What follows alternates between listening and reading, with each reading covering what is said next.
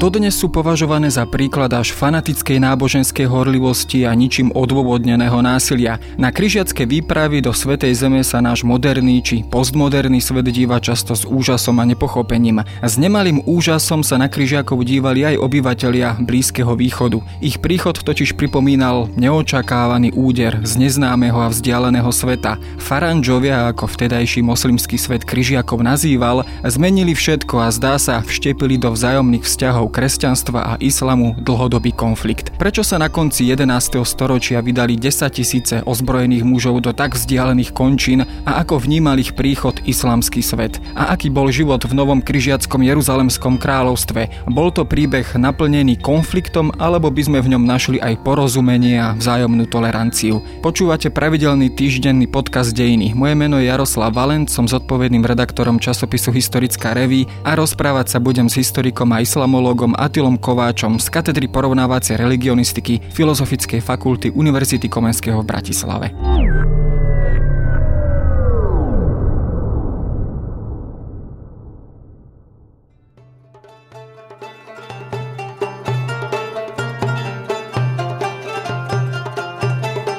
Sultáni sa hádali medzi sebou, preto si mohli faranžovia podmaniť arabskú zem. Tak tieto slova arabského historika Ibn al-Asíra upozorňujú na jednu významnú historickú udalosť, ktorú sme už v úvode naznačili, a teda prvú križiackú výpravu, ktorá teda bola završená dobytím Jeruzalema v roku 1099. Ako vyzeral vlastne Blízky východ a tento moslimský svet v tomto prostredí Blízkeho východu krátko pred touto prvou križiackou výpravou a vôbec očakávali alebo vôbec mali aké také tušenie, že sa niečo takéto chystá.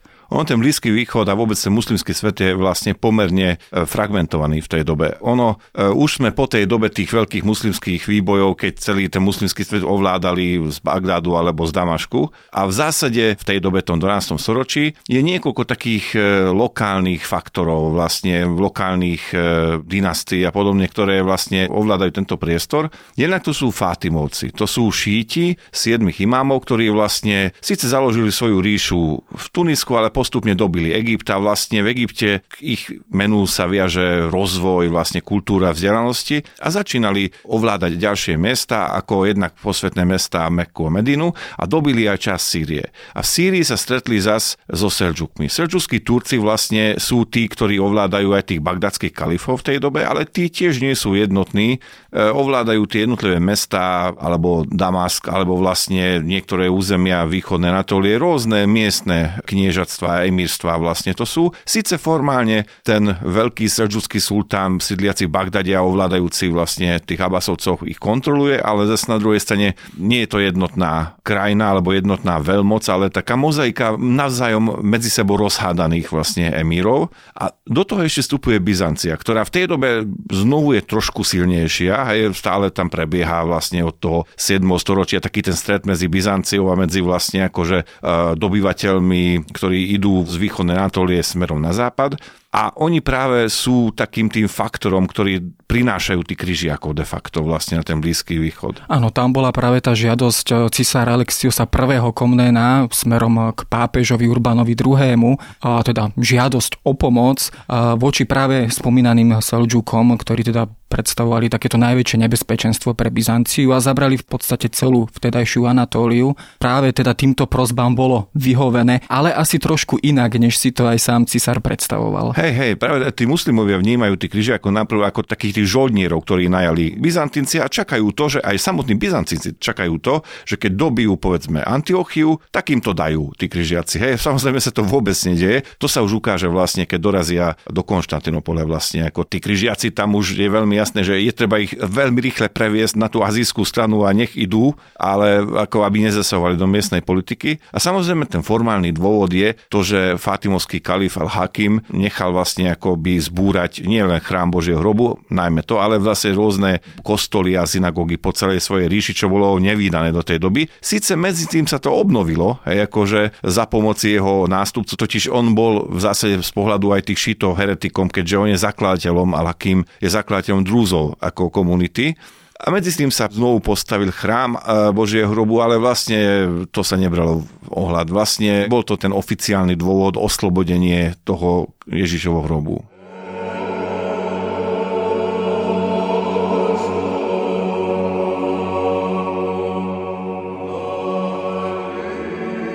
Tejto súvislosti sa často spomína alebo hovorí o byzantskej propagande, pomerne účinnej byzantskej propagande, ktorá ako keby, samozrejme je to vec polemiky, ale ako keby zveličovala tie správy o prenasledovaní kresťanov na Blízkom východe, o ničení chrámov, teda aj spomínaného dôležitého chrámu e, Božieho hrobu v Jeruzaleme. A tieto správy vlastne prichádzali do toho kresťanského západu, latinského západu a vyvolali teda tú burlivú reakciu aj teda prostredníctvom pápeža Urbana II. Bolo toto hnutie, dá sa povedať až ľudové hnutie, križiacké hnutie na západe výsledkom tej byzantskej propagandy, alebo tam prebiehali aj nejaké ďalšie iné dôležité procesy? Je evidentné, že tá byzantská diplomácia a propaganda zohrala určitú úlohu. Teda veľmi dobre dokázali vlastne si vyžiadať tú pomoc, ale vlastne tie dôvody je treba hľadať v tej západnej Európe, kde ten lenný systém, ktorý tam existoval vlastne pre tých druhorodených a ďalších synov nezaistil nejaké uplatnenie a tí videli práve v križiackých vojnách určité uplatnenie získať územie, získať vlastné pánstvo. A samozrejme, pokiaľ ide o ten ľud, o tých križiakov, tých bežných ľudí, ktorí sa vydali na cestu, tak tí boli motivovaní za náboženskou spravodlivosťou, že získajú za to vlastne odpustky a tým pádom vlastne sa dostanú do raja a podobne. Takže zase to bola zmes rôznych tých aspektov a evidentne niektorí treba vykladajú alebo vidia v tých križiackých výpravách prvý koloniálny počin vlastne západnej Európy vlastne vo svete, keďže skutočne potom križiaci premenia podľa svojich predstav ten Blízky východ, založia tam kráľovstva a kniežastva, ktoré vlastne fungujú ako keby boli vo Francúzsku. To je práve teda už aj ten spomínaný príchod na ten Blízky východ a dobitie takých miest ako Edesa, Antiochia teda nakoniec aj Jeruzalem samotný a s ďalšími prilahlými, predovšetkým pobrežnými mestami. Samozrejme, toto dobitie sprevádzalo aj veľké násilie, ktorý teda e, spomínajú vo svojich pamätiach alebo vo svojich kronikách arabskí e, historici a zaznamenávajú teda naozaj pomerne brutálne scény, predovšetkým keď hovoríme o dobití Jeruzalema v roku 1099. Bolo toto správanie pre tento moslimský svet naozaj takým šokom, alebo stretli sa s takýmto niečím prvýkrát, alebo vraždenie, masakre v takomto masovejšom meritku bolo bežnou súčasťou aj tohto sveta. Ono pre nich to skutočne bolo šokom, totiž mongolská invázia prichádza až potom. To je odasť brutálnejšie mimochodom, najmä vo východnom Iráne zničí celé veľké územie. A síce potom Mongoli v priebehu jedného, dvoch generácií sa obrátili na islám a stavajú sa z nich najväčší mecenáši vlastne islamského umenia a vzdelanosti. Ale v zásade tí križiaci prišli skutočne nečakane a ich pôsobenie bolo práve akože šokujúce. Totiž s tou Byzanciou napríklad viedli vojny vlastne ako tí muslimovia neustále aj v oblasti Stredomoria, aj tej Anatólii, ale Byzancinci poznali ten svet, ktorý dobíjali, totiž tak to stratili práve akože e, vďaka invázie a správali sa veľmi inak. Hej, v zásade zatiaľ to križiaci prišli do úplne neznámeho sveta, kde aj tou náboženskou horlivosťou vlastne ako chceli presadiť svoje sny, ako svoju imagináciu chceli vlastne premeniť e, v skutočnosť a k tomu vlastne dokázali použiť akékoľvek prostriedky. Väčšinou sa to vyústilo rôzne masakry a nielen muslimov a židov, ale aj orientálnych kresťanov to pre nich proste ako bolo len takéto niečo, čo bolo treba, aby bol dosiahnutý ten najvyšší cieľ. Hej? Samozrejme nejaké milenálne očakávania tiež tam boli na strane ako že veď koniec je blízko. Hej? Akože a tomu, aby mohol prísť ešte druhýkrát Ježíš vlastne a priniesť ten posledný súd a podobne, tak tomu je treba, aby tam boli v tom Jeruzalema. Žiadna cena nie je priveľká.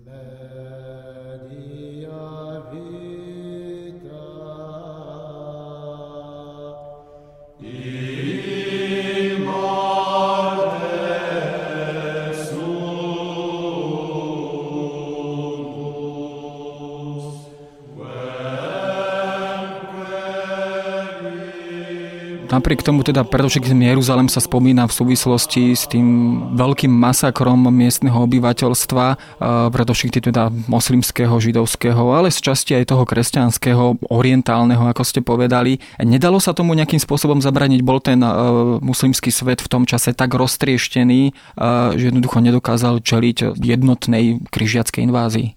Nejako, uh, jednak bol nejednotný a na druhej strane sa cítil byť kultúrne a aj ekonomicky nadradený tomu západu. Vlastne oni videli v tých križiakoch západných barbarov. Hej, akože, keďže vlastne práve v tom období toho 8. až 12. storočia na Blízkom východe prežívali tí muslimovia vlastne určitý zlatý vek. Hej. A s tým, že prišla muslimská invázia, otvoril sa ten eurazijský priestor obchodný s tým, že vlastne s tým obchodom prišli peniaze, dalo sa investovať do vzdelávania, do kultúry a boli obrovské knižnice knižnice. Hej, akože v Bagdade boli knižnice, kde boli stovky tisíc zväzkov. Hej. Zatiaľ, čo v tej dobe v Európe nejaký kláštorka má 100 kníh, to už bolo pekná knižnica v zásade. Takže oni e, vôbec necítili byť ohrozovaní vlastne tým západom, že sami seba videli ako ten stred sveta a skutočne takéto kultúrne ekonomické ťažisko e, vtedy je niekde práve na Blízkom východe. A na druhej strane tiež, keď sa pozrieme na ten celý muslimský svet, predsa len išlo o okrajovú záležitosť. Hej, vlastne to bola len veľmi maličká časť toho muslimami ovládaného územia, síce nábožensky dôležitá, a islám má tu konceptuje tej svetej zeme vlastne, akože čo by mala byť tá Palestína, tá oblasť, čo aj kresťania považujú za svetú zem, či Židia. A potom práve tá reakcia prišla, len na to bolo treba čakať asi tak 100 rokov.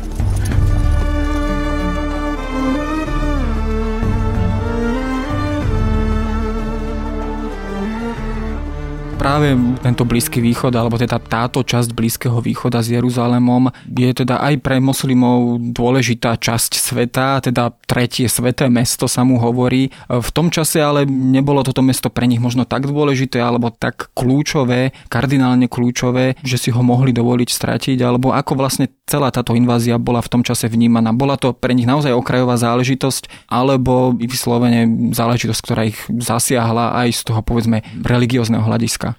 Ono to bolo viac neočakávané. Práve keď vidíme, ako vlastne u toto oblasť o Jeruzalém vlastne zápasia križiaci a vlastne ale miestni Selžuci a Fátimovci. A predtým, teda dobijú tí Fátimovci zo pár rokov, len vlastne dva roky predtým, dobijú na Selžukoch vlastne Jeruzalém. Takže Jeruzalém nemá ani poriadne hradby de facto v tej dobe. Takže pre nich Jeruzalém je síce náboženské dôležité miesto, ale politicky nie. Pretože Jeruzalém vôbec neleží na žiadnej veľkej obchodnej trase, nie je to hlavné mesto ničoho, vtedy vlastne vlastne Alepo, teda Halab, Damask, Káhira. To sú tie veľké centrá, potom Bagdád, pochopiteľne Mosul a tak ďalej. Jeruzalém je náboženské dôležité, ale politicky nie je. A pekne ukazuje, že ako to bolo nečakané, že keď dobijú Antiochiu, vlastne križiaci, tak Fátimovci, keďže to dobili na Selžukok, Fátimovská delegácia gratuluje. Hej, akože vlastne oni tam prezerajú tie napichnuté hlavy na tých koloch. Čiže vnímali inými slovami križiakov z počiatku ako spojencov, Áno, alebo byzantských spojencov. Na spôsob nepriateľ môj nepriateľ je môj priateľ priateľom v zásade a až keď prekročili vlastne v Libanone uh, rieku e, psa na Kalb, čo bola taká tá akoby symbolická hranica medzi Selžučkým a teda Fatimonským územím, vtedy vlastne pochopili, o čo im ide. Hej? Takže to nepochopenie tu zohráva dôležitú úlohu. Vlastne takéto kultúrne nepochopenie z obidvoch strán evidentne. Hej? Napriek tomu teda po úspechu prvej križiackej výpravy sa samozrejme dostavili aj prvé problémy. Asi nie je celkom jednoduché existovať v mori alebo teda vo svete, kde by sme boli obklopení aj ako križiaci tým muslimským svetom. Prichádzali za sebou druhá, tretia dovedna sedem križiackých výprav, ktoré sa snažili udržať toto územie. Predovšetkým to prvé storočie existencie toho Jeruzalemského kráľovstva, ale aj tých ďalších štátov križiackých ako je Antiochia, Edesa, Tripolis a ďalšie sprevádzalo samozrejme samozrejme aj akési zžitie tých novopríchodzích kryžiakov s tým miestnym obyvateľstvom. Tí sa museli zrejme nejak spolu naučiť aj žiť. Dá sa povedať, že postupom tých 10 ročí tam dochádzalo k nejakému vzájomnému zmieru a tolerancii? Alebo tento model bol nakoniec rozbitý a zničený? Ono práve akože zo začiatku a najlepším dôkazom na to sú tie obrovské pevnosti. Tie najlepšie križiacké pevnosti sú na Blízkom východe. Ako vlastne Krak de Chevalier je taký ten emblematický príklad, ale vlastne sa uzatvárali do tých radov a vlastne prostredníctvom tých radov ovládali to územie. Je to niečo podobné, ako bolo dobitie toho južného Francúzska na tých Kataroch, a, takže boli už určité skúsenosti v tomto smere, ale potom postupne práve najmä tí, ktorí sa tam usadili a žili už nejakú dobu, tí križiaci sa naučili niektoré tie blízko blízkovýchodné spôsoby a jazyky. Hej. Zvláštne je, že práve tí miestní sa neučili vlastne tým európskym jazykom väčšinou, prebiehalo to opačne a postupne sa učili takým základným veciam, ako chodiť do kúpelov, hej, akože, alebo používať e, vlastne akoby poštové holuby. A na druhej strane tiež tí miestni reagujú na to, totiž križiaci, keď ste nejaký ten feudálny pán vlastne z Francúzska a boli ste na križiackej výprave, tak mnohí tam tak chodili a išli domov. Hej. Tak chcete domov odviesť nejaký veľký suvenír, najlepšie kovový a ako nejakým kresťanským motivom, tak normálne tam ako vzniká priemysel výroby takých tých pripomienkových predmetov pre tých kryžiakov, ale tí, ktorí sa tam usadili, tí práve začali, niektorí z nich teda, chápať ten Blízky východ a žiť podobným spôsobom. Tiež, keď sa pozrieme na kryžiackých kráľov, berú si za manželky často miestne arménky. Takže ako arménska komunita Blízko východná evidentne spolupracuje s kryžiakmi a postupne teda aj niektorí ďalšie vlastne ako segmenty obyvateľstva. Takže to spolužitie evidentne prináša nejaké také tie pozitívne výsledky. Vôbec sa zoznámia vlastne aj tí miestni, aj tí Európania vlastne s tým, že kto je ten druhý a ako vidí svet. Často sa im to nepáči. Je ako Usama Munkis, taký ten kronikár, čo jeho vlastne e, správy vyšli aj v českom preklade, píše o tom, že čo tí Frankovia robia a úplne sa pohoršuje, pochopiteľne. Hej, že ako jeden z francúzských rytierov poprosí, že by on si zobral jeho syna do Francúzska na výlet, aby mu ukázal ten západný svet a teda píše Usama Munkis, ktorý inak je ako v dobrom vzťahu, je vyslancom Jeruzaleme, že tak radšej by zabil svojho vlastného syna, než aby ho pustil do tej barbarskej Európy. Ale zase na druhej strane niekedy skutočne to spolužitie ako vzájomne obohatí kultúrne e, aj tých miestných, ktorí získali ako trošku iný pohľad na svet a najmä práve tých Európanov. The leper last? God wills it! God wills it! Taký veľmi plastický obraz tejto doby a týchto zemepisných šírok, to je z Jeruzalemského kráľovstva, je zobrazený práve teda v tej slávnej filmovej snímke Nebeské kráľovstvo, Kráľovstvo nebeské od režisera Ridleyho Scotta, kde naozaj teda sú aj všetky tieto rôzne spoločenské pomery, nuance naozaj pomerne dosť plasticky zobrazené. Neviem, ako tento film hodnotia historici, ale e, je tam zachytený jeden pomerne zaujímavý moment a, teda ten moment vzťahu tých staro úsadlíkov a tých novopríchodzích fanatikov z Európy, ktorí teda eh, chcú tiahnuť ešte ďalej eh, a teda vyvolávajú konflikty eh, s týmto moslimským svetom. Bol to práve ten kardinálny problém Jeruzalemského kráľovstva, pre ktorý teda nakoniec skončilo tak pomerne skoro a neslávne. Ono, áno, toto je jeden z tých dôvodov a inak ten film veľmi pekne ukazuje vlastne tie pomery, ako prináša veľmi vyvážený obraz. Hej. Akože nenáhodou Ridley Scott mal vlastne ako poradcu Hamida Dabašiho, ktorý je vlastne Iránec, žijúci v Amerike dlhšie. Sice tam boli nejaké menšie také ako nedostatky, čo sa to filmovalo v Maroku, hej, ako a tam je to veľmi vidieť a tiež keď sa modlia tí ľudia, ktorí sa nachádzajú údajne v Jeruzaleme, teda kláňajú sa smerom k vychádzajúcemu slnku, čo je v Maroku absolútne poriadku, ale v Jeruzaleme je to vlastne ten smer namekuje na juh, ale skutočne bol to ten hlavný problém, že neustále prichádzali tam takí tí noví ľudia, aby vykonali tú križiackú výpravu a vlastne mali svoje ambície a to často bolo na úkor práve, že aj tých ako už tam usadlých e, križiakov. Totiž práve, a to aj oceňujú aj vlastne arabskí historici a z tej doby vlastne tí kronikári, že jediná výhoda Frankov zo začiatku je ich jednota. Hej? Sú jednotní. Hej? Jednotne vystupujú a zatiaľ, čo tí muslimovia sú rozdrobení a medzi sebou vedú rôzne vojny a uzatvárajú spojenectva aj kľudne s križiakmi, aby uškodili boli svojim rivalom starým a postupne sa to mení. Práve postupne sa fragmentuje aj tá križiacká časť. A inak by potom tá snaha Saladína vlastne zjednotiť proti križiakom väčšiu časť muslimov by nemohla byť úspešná, keby stále vlastne boli jednotí, totiž e, skutočne taká tá zapálenosť aj vojenské dovednosti boli ako na tej strane tých križiakov na vysokej úrovni ale práve s tým, že prichádzajú noví s novými ambíciami a menia to celé, zasahujú do toho, čo mu nerozemujú hej, v zásade, tak to je hlavným potom dôvodom toho, ako dopadlo to celé krížiacké pánstvo, že postupne sa to zdecimuje a vlastne držia sa ešte váku a potom odchádzajú. No a opäť tieto momenty sú zachytené aj v spomínanom filme a tam vystupujú také aspoň pre mňa dve hlavné postavy a to je král, jeruzalemský král e, Balduin IV a samozrejme jeho náprotivok Saladín spomínaný slávny Saladin, ten je často vykreslovaný až v takom romantickom duchu ako taký čestný alebo vznešený veľkorysý nepriateľ, ktorý teda je síce tým nepriateľom kryžiakov na život a na smrť, ale zároveň sa vyznačuje aj veľkými alebo ušlachtilými vlastnosťami. Je to historická pravda, naozaj sa prejavoval veľkorysým spôsobom voči svojim nepriateľom, teda aj kresťanom, alebo je to skôr už naozaj taká romantická modifikácia tejto postavy? Evidentne Saladin bol neobyčajná postava vlastne na tú dobu. On je síce vojak, ale je pomerne malého zrastu, stále je chorý, vôbec nie je nejaký ten rytier s veľkou silou, viete, tá chrabrosť e, tam tom západorovskom vnímaní v stredoveku, že ten chrabrý rytier je silný až brutálny hej, a podobne. On taký nie. Sice práve mnohí muslimové v ňom vidia takého veľkého bojovníka rytiera, on bol viac stratég a skutočne, pokiaľ ide jeho politické počínanie voči nepriateľom, je skutočne veľmi veľkorysý.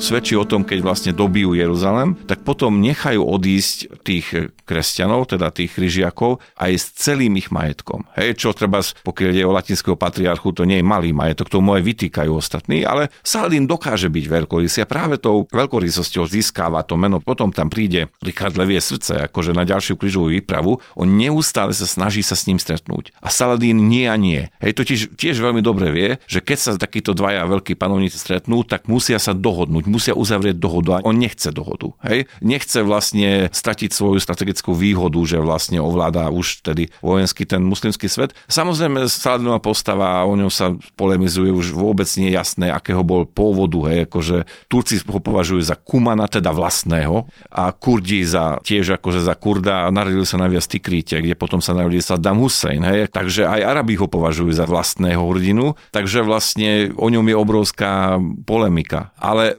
skutočne ide o to, že historicky to je neobyčajný človek, ktorý dokázal využiť tie strategické výhody, ktoré získal teda s tým, že bol aj dobrým vojvodcom. Na druhej strane skutočne dokáže byť skromný, dokáže byť veľmi ľudský aj na základe vlastne tých rôznych správ, ktoré o ňom máme, ale pochopiteľne tá idealizácia tu je. Hej. Najmä arabský nacionalizmus z neho robil takého hrdinu a nie len arabský nacionalizmus, aj tá romantická literatúra vlastne akože západná. V zásade po ňom sú modelovaní všetci tí akoby hrdinskí nepriatelia, ako na tej druhej strane. nepriatelia. No tento model, alebo teda tento obraz si trošku tá Európa ako keby priniesla z tohto blízkeho východu a z tohto uh, muslimského sveta. Bolo toho zrejme ale ďaleko viac. Určite nejaké kultúrne vplyvy, možno nejaké vynálezy.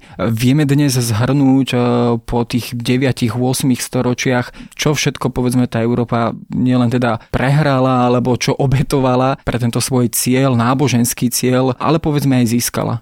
Ono, tá kultúrna výmena prebieha už aj predtým. To samozrejme, že tam prišli tí križiaci tak, ako sa dostali hneď akoby k jadru veci, takže mnohé veci si usvojili pochopiteľne. Najmä sa dostali k luxusným produktom, povedzme, ktorí mu nemali taký prístup vlastne nejaké hodvábne veci, nejaké korenie a podobne, čo ako veľmi ovplyvnilo potom aj celý ten životný štýl tej elity v západnej Európe sa mení. Hej. Do toho prichádzajú tieto veci. Tiež vlastne akože je tam tá obchodná výmena, tá síce bola aj predtým, vlastne mnohé talianské mesta obchodujú, Stredomorí a podobne aj pred križiackými vojnami a potom. Takže tá výmena kultúrna prebiehala aj predtým. V tom muslimskom svete vznikajú niektoré nové vynálezy, tam vlastne treba destilačný proces, ktorý pochopiteľne muslimovia nevyužívali k získaniu alkoholických nápojov, ale vlastne keď robili nejaké voňavky a podobne. A tiež určitý spôsob teda hygienického správania sa, ako som vravel, vlastne tie kúpele a podobné veci. Muslimovia boli dobrí v tom, že si osvojili už existujúce existujúce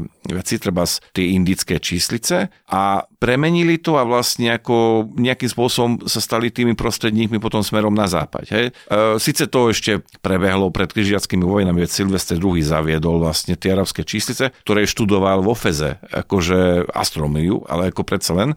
Ale o to ide, že vlastne ako tá kultúrna výmena sa stala intenzívnejšia. A práve ako som už vravel, také tie luxusné predmety z východu vlastne sa dostávajú do Európy. A samozrejme aj nejaké texty. Zas muslimovia s tým, že si osvolili papier ako médium pre svoje knihy, teda vytvárajú obrovské množstvo vlastne textov, ktoré potom sú postupne prekladané. Sice nie v tom križiackom kontexte, ale na Sicílii a v Andalúzii najmä, ale stavia sa tieto veci akoby súčasťou tej reality pre tých križiakov na Blízkom východe, čo potom doma už vlastne na to pozerajú ako na samozrejmosť. Zatiaľ, čo predtým to bolo také niečo vzdialené exoticky luxusné.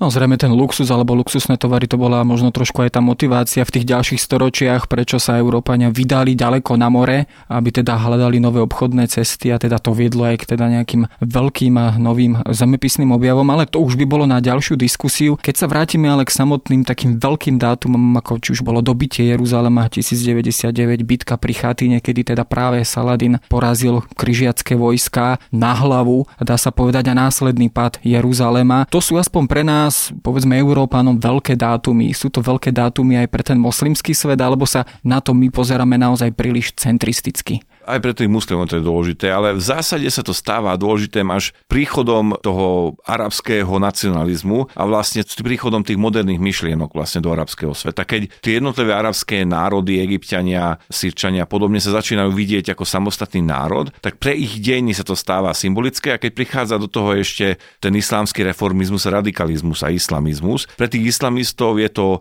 veľmi symbolické. A tak ako pre nich Saladín je v zásade ten najdôležitejší historický politický vojvodca, politik vôbec v tých muslimských dejinách. Samozrejme, oni ho vidia ako, že vlastne človeka, ktorý zjednotil všetkých muslimov proti tým križiakom a všetkým tým neveriacím. Hej? Samozrejme, ťažko by sme takto mohli historicky vidieť toho Saladina. Takže vlastne s tými modernými myšlienkami ako islamizmus, ako nacionalizmus sa zväčšuje vlastne ako váha toho. Aj predtým to bolo dôležité, ale v zásade celoislamský charakter to získava až v tom 20. storočí, keď vlastne od Indonézie až po Maroko, hej, tí muslimovia to vidia ako vrchol svojich dejín, keď Saladin porazil tých križiakov. No a o modernom arabskom nacionalizme a všeobecne o moslimskom svete v 20. storočí sa určite porozprávame niekedy na budúce.